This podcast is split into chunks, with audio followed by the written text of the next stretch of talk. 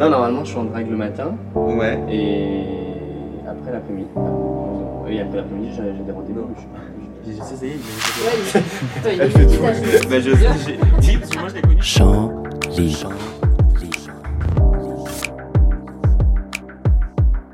En grandissant en tant que jeune adolescent, début des années 2000, le stress d'avoir une répercussion sur mon corps suite à une relation sexuelle était toujours omniprésente. En tant que gay, le stress du VIH-Sida était encore plus traumatisant non pas seulement sur l'aspect santé, mais aussi dû au stigma autour du sujet. En 2021, les choses ont bel et bien changé et on doit cette évolution en grande partie à une de mes icônes, the one and only Lady D.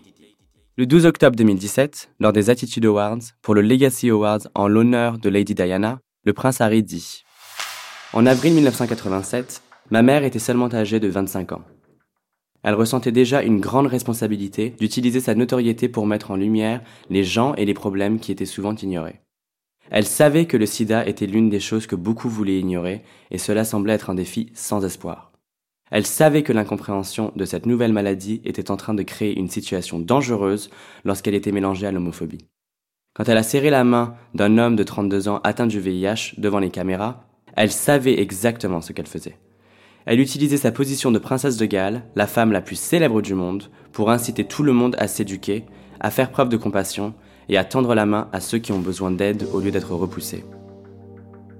Ce passage dans l'histoire m'a énormément touché en grandissant parce que j'avais enfin un exemple concret de ce qu'était un allié. Lady Diana utilisait en effet sa notoriété pour aider ma communauté à être mieux acceptée.